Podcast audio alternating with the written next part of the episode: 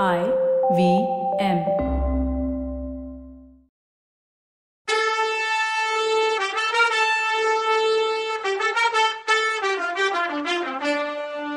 வணக்கங்க. நான் கவிதா பேசுறேன். வெல்கம் டு கதை பாட்காஸ்டின் பொன்னியின் செல்வன். இது எபிசோட் நம்பர் நூத்தி அறுபத்தி எட்டு. மந்தாகினியும் சுந்தர சோழரும் முப்பது வருஷ வாழ்க்கைய அந்த சில நிமிஷத்துல ஷேர் பண்ணிக்கிறாங்க. அவர் நிறைய பேசினார். அது மற்ற யாருக்குமே புரியல. ஆனா மந்தாகினிக்கு மட்டும் நல்லா புரிஞ்சுது. சில இடத்துல தலையை ஆட்டி ஆமோதிச்சா சில இடத்துல தலையை ஆட்டி மறுத்தா. சந்தோஷப்பட வேண்டிய இடத்துல சந்தோஷப்பட்டா. ஆறுதல் சொல்ல வேண்டிய இடத்துல ஆறுதல் சொன்னா. என் உயிருக்கு உயிரானவளே நீ எனக்காக உயிரை விடுற. என் உயிர் மட்டும் எத்தனை நாள் இருக்கும்னு நினைக்கிற? நான் கல் நெஞ்சுக்காரன் தான் ஒத்துக்கிறேன். நாடாள பிறந்தவங்களோட விதியே அதுதான். நெஞ்ச கல்லாக்கிக்கிட்டு நாட்டை பாதுகாக்க வேண்டியதுதான் எங்களோட கடமை. உன்னை பூதத்தீவுலேயே விட்டுட்டு வந்ததுதான் நான் செஞ்ச பெரிய தப்பு. அதோட தொடர்ச்சியா பல தப்பு நான் செய்யற மாதிரி ஆயிடுச்சு. நாம எப்படிப்பட்ட ஒரு வாழ்க்கையை வாழ்ந்தோம்? சொர்க்கம் மாதிரி இருந்தது அந்த தீவு. அது நீடிக்க கொடுத்து வைக்கலையே. கடவுளே சதி பண்ணிட்டார் நமக்கு. என்னை சேர்ந்தவங்களும் சேர்த்து அந்த சதியை எனக்கு பண்ணிட்டாங்க. யுவராஜ பட்டாபிஷேகம் முடிஞ்சப்புறம் உன்னை தேடி வரணும்னு தான் இருந்தேன். பாவிங்க நீ கடல்ல குதிச்சு செத்துட்டேன்னு சொன்னாங்க. என் க்ளோஸ் ஃப்ரெண்டுன்னு நினைச்ச அனிருத்த பிரம்மராயன் கூட என்னை ஏமாத்திட்டான். ஆமா நீ சொல்றது புரியுது. நீ கடல்ல குதிச்சது உண்மைதான்னும் யாரோ உன்னை காப்பாத்துனாங்கன்னு சொல்ற. ஆனா அது அனிருத்தனுக்கு தெரிஞ்சும் அவன் அதை ஏன் என்கிட்ட சொல்லல. அதனால வந்த வினைய பாரு.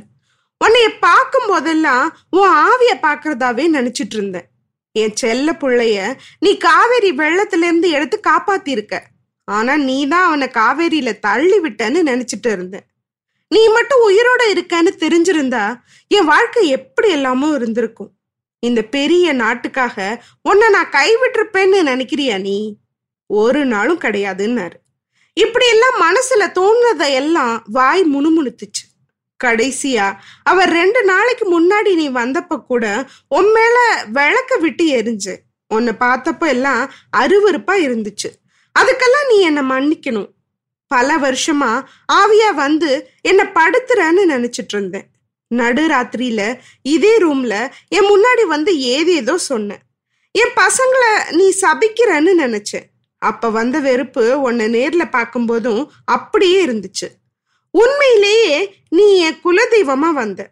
எனக்கும் என் பசங்களுக்கும் கெட்டது நடக்காம தடுக்க வந்த. அதையெல்லாம் நான் புரிஞ்சுக்கல. அதுக்காக என்னை மன்னிச்சிரு. உன்கிட்ட எனக்குள்ள பாசத்தை காதலை நான் எப்படி காட்டுறது? அதுக்கு வழி இல்லாம பண்ணிட்டியே. என் பசங்களுக்கு பட்டம் கட்ட வேணான்னு சொன்னியே. அதோட நியாயம் எனக்கே தெரிஞ்சிடுச்சு. ஏன் இல்லைங்கிற? என் நல்லதுக்கும் என் வம்சத்து நல்லதுக்கும் தான் நீ இப்படி சொன்னேன்னு எனக்கு புரியுது. அதுல ஒரு தப்பும் இல்லை.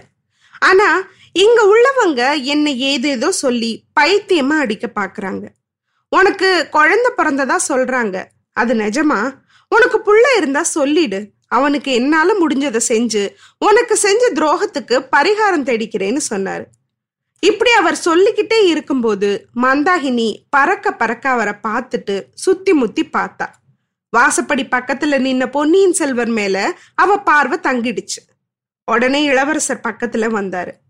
மந்தாகினி இளவரசரை த கையால தொட்டு சக்கரவர்த்திய பார்த்தா. அதுக்கு அர்த்தம் இதுதான் என் பையன்னு தெளிவா புரிஞ்சுது சுந்தர சோழருக்கு. இப்படி ரெண்டு மூணு தடவை சக்கரவர்த்தியையும் பொன்னியின் செல்வரையும் மாறி மாறி பார்த்தா. அப்புறம் கண்ணை மூடிக்கிட்டா. கொஞ்சம் நிமிர்ந்திருந்த அவளோட தலை சக்கரவர்த்தியோட மடியில நல்லா சாஞ்சிருச்சு. மந்தாகினி உயிர் அவளோட உடலை விட்டு பிரிஞ்சிருச்சு சுந்தர சோழ சக்கரவர்த்தி விம்மி அழுதத இன்னைக்கு வரைக்கும் யாரும் பார்த்ததும் இல்லை கேட்டதும் இல்லை. இன்னைக்கு அவர் அழுதத பார்த்தும் கேட்டும் எல்லாரும் திகைச்சு போயிட்டாங்க. இதுல தடமா இருந்தவர் இளவரசர் தான். அவர் சக்கரவர்த்தியை பார்த்து அப்பா என் பெரியம்மா இறந்ததுக்காக நீங்க வருத்தப்படுறீங்க. அவங்க சாகல. தெய்வமா ஆயிருக்காங்க. என்னன்னைக்கும் நம்ம சோழ வம்சத்துக்கு தெய்வமா ஆயிருக்காங்கன்னாரு. ஆனாலும் சுந்தர சோழர் விம்மி அழறது நிக்கல. மந்தாகினி மரணத்துக்காக அழுதாரா? இல்ல அதே நேரத்துல தூரத்துல நடந்த இன்னொரு துன்பமான விஷயத்துக்காக அவர் தெரியாம அழுதாரான்னு யாரு சொல்ல முடியும்?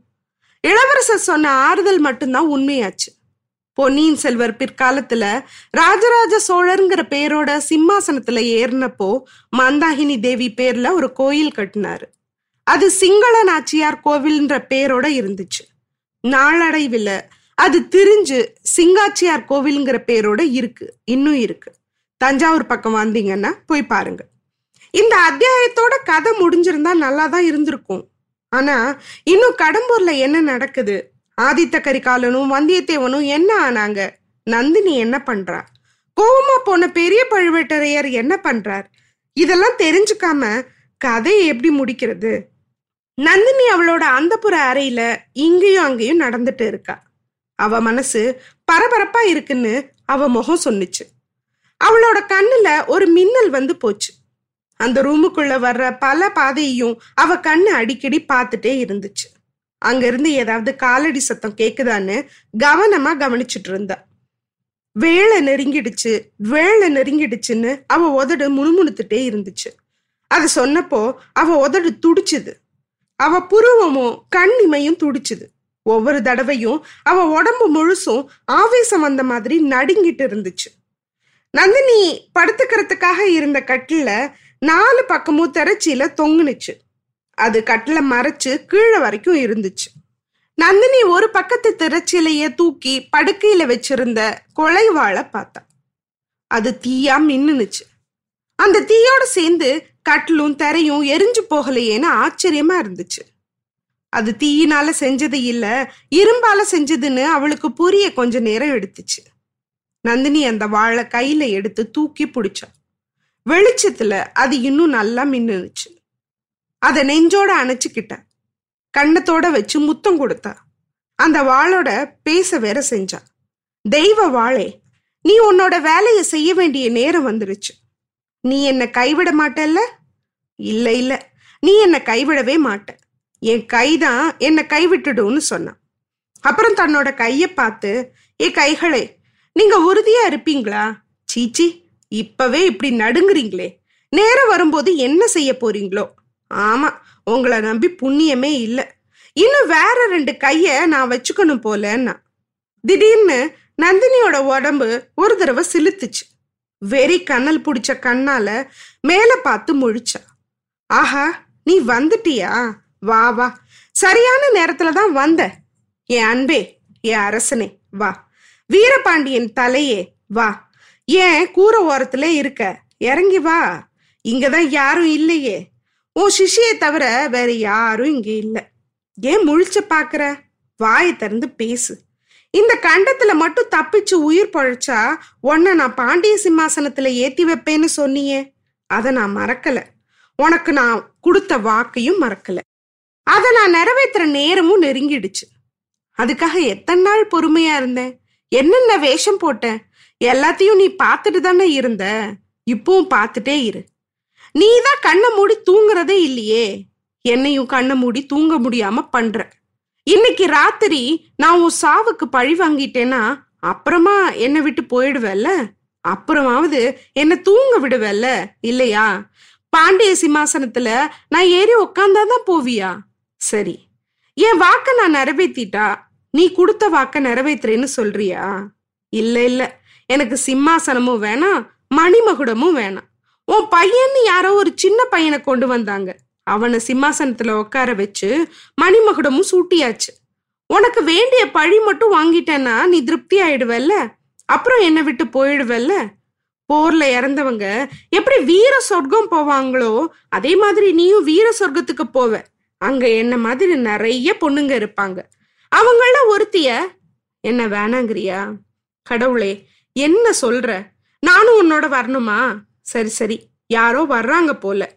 என் செல்லமே நீ போயிடு. நானும் இந்த வாழை மறைச்சிடுறேன்னு பேசினான். அந்த நேரம் உண்மையாவே யாரோ வர்ற காலடி சத்தம் கேட்டுச்சு. வாழை கட்டில வச்சுட்டு இருக்கும்போதே மணிமேகலை உள்ள வந்தா. கொஞ்சம் முன்னாடி வெறி பிடிச்சவ மாதிரி புலம்பிட்டு இருந்தவ அப்படியே ஆப்போசிட்டா மாறி நிதானமா நின்னா. நீதான மணிமேகல? வா வான்னா. அவ குரல் அமைதியா இருந்துச்சு. அக்கா என்னது இது? எப்ப பார்த்தாலும் வாழும் கையுமாவே இருக்கீங்களேன்னு கேட்டா மணிமேகலை. ஆமாண்டி பின்ன என்ன பண்றது? இந்த ஆம்பளைங்க எல்லாம் கெட்டவங்களா இருந்தா நாம வாழ தானே துணைக்கி வச்சுக்கணும் அப்படின்னா. அக்கா நான் ஒருத்தி துணைக்கி இருக்கிறதையே மறந்துட்டீங்களா? என்கிட்ட உங்களுக்கு நம்பிக்கை இல்லையான்னு கேட்டா மணிமேகலை. உன்கிட்ட நம்பிக்கை இல்லாமலா என் சீக்கிரட் எல்லாம் உன்கிட்ட சொன்னேன்? மணிமேகலை இந்த உலகத்திலேயே நான் நம்பிக்கை வச்சிருக்கிறது உன்கிட்ட மட்டும்தான். ஆனாலும் உன் கூட பிறந்தவனை எதிர்த்து என்னால ஒன்றும் பண்ண முடியாது இல்லைன்னு சொன்னா நந்தினி. அக்கா ஏன் கூட பிறந்தவனே ஒருத்தன் இல்லைன்னு நான் முடிவு பண்ணிட்டேன்னா மணிமேகலை. என்னடி இப்படி சொல்ற? அவன் உன் அண்ணன்னா நந்தினி. அண்ணனாவது மண்ணாங்கட்டியாவது. அந்த உறவெல்லாம் சும்மா. கந்தமாரன் என்னோட இஷ்டம் இல்லாம தான் சொந்த வசதிக்காக எனக்கு பிடிக்காத ஒருத்தருக்கு கல்யாணம் பண்ணி கொடுக்க பாக்குறான் என்ன. நிஜமா பாசம் வச்சிருந்தா இப்படி பண்ணுவானான்னு கேட்டா. இல்லடி உன் நல்லதுக்கு தான் அவன் உன்னை இளவரசருக்கு கொடுக்க நினைக்கிறான்னு சொன்னா நந்தினி. ஆமா எது நல்லது? என்ன நல்லதை கண்டுட்டனா அவன் அப்படின்னு கேட்டா அவ. இலங்கையில ஆரம்பிச்சு வடபெண்ணை வரைக்கும் இருக்க பரந்த சோழ சாம்ராஜ்யத்தோட பட்ட மகிழ்ச்சியா நீ உக்காரணும்னு உன் அண்ணன் நினைக்கிறது உன் நல்லதுக்கு தானே அப்படின்னா நந்தினி. இல்லவே இல்லக்கா. நான் ராணியானா? இவன் முதல் மந்திரி ஆகலாம்ல? பெரிய பழுவேட்டரையர் மாதிரி தனாதிகாரி ஆகலான்னு ஆசைதான் காரணம். அக்கா அது வந்துன்னு ஏதோ தயங்குனா. சொல்லுடி நீ என்ன வேணும்னாலும் என்கிட்ட சொல்லலாம். என்கிட்ட உனக்கு பாசம் இருக்குன்னு சொன்னது உண்மைதானேன்னு கேட்டா நந்தினி. அக்கா அதை பத்தி சந்தேகமே படாதீங்க. இந்த உலகத்திலேயே நான் அன்பு வச்சிருக்கிறது ரெண்டே பேர் மேலதான். ஒன்னு நீங்கன்னா இன்னொருத்தர் யாருன்னு கேட்டா நந்தினி. உங்களுக்கே அது தெரியும்க்கான்னு சினுங்கன்னா மணிமேகலை. அடியே உனக்கு அது சந்தோஷமா இருக்கும்னு நினைச்சேன். கதைகள்ல நீ கேட்டது இல்லையா ஒரு பொண்ணு மனசுல காதல் வந்துருச்சுன்னா அவ யார்கிட்டயாவது அதை சொல்ல ஆசைப்படுறது இயல்பு தானே ரொம்ப க்ளோஸ் ஃப்ரெண்டுன்னு அதுக்கு தானே சொல்றாங்கன்னா நந்தினி. அது உண்மைதாக்கா. என் ரகசியத்தை கூட உங்ககிட்ட சொல்லியிருக்கேன். ஆனா இப்போ உங்ககிட்ட சொல்ல வந்த விஷயமே வேற. ஒரு கவலை தர்ற விஷயம் சொல்ல வந்தேன்னா. நந்தினி என்ன என்னன்னு கேட்டா பயந்து. எவ்வளோ வருஷமா பிளான் பண்ணுது? எப்போ பண்ணலான்னு காத்துட்டு இருக்குது அதுக்கு ஏதாவது தடங்கள் வந்துருமோன்னு பயம் வந்துடுச்சு அவளுக்கு. அதோட ரியாக்ஷன் முகத்திலையும் தெரிஞ்சுது. அப்போ மணிமேகலை அக்கா தனாதிகாரி பழுவேட்டரையர் இன்னும் தஞ்சாவூருக்கே போய் சேரலையாம். வழியிலன்னு சொல்லி நிறுத்தினான். வழியில என்ன ஆச்சு? ஒருவேளை மனசை மாத்திக்கிட்டு திரும்ப வந்துட்டாரான்னு கேட்டா பதபதச்சு போய் நந்தினி. அப்படி அவர் திரும்ப வந்தாதான் நல்லா இருக்குமேக்கா? அன்னைக்கு நாம ஏரித்தீவுல இருந்தப்போ புயல் அடிச்சதுல்ல? அந்த புயல் கொள்ளிடத்துலயும் ரொம்ப கடுமையா அடிச்சுதான். பெரியவர் கொள்ளிடத்துல படகுல போனப்போ புயல் பலமா இருந்துச்சான்னு சொன்னா மணிமேகலை. அப்புறம் ஒண்ணு பரபரப்பா தான் கேட்டா நந்தினி. ஆனாலும் அதுல கவலையோ வருத்தமோ கொஞ்சமா தான் இருந்துச்சு. அக்கறை போய் சேர்ற நேரத்துல படகு கவுந்துருச்சாம்னா மணிமேகலை. ஐயோனா நந்தினி. தப்பிச்சு கரையேறினவங்க எங்கேயும் தேடி பார்த்தாங்களாம். ஆனா உங்க வீட்டுக்காரரை மட்டும் காணுமா அப்படின்னா அவ. இத கேட்டதும் நந்தினி ஓன்னு அழப்போறான்னு நினைச்சு அவளை தேத்த தயாரா இருந்தா மணிமேகலை.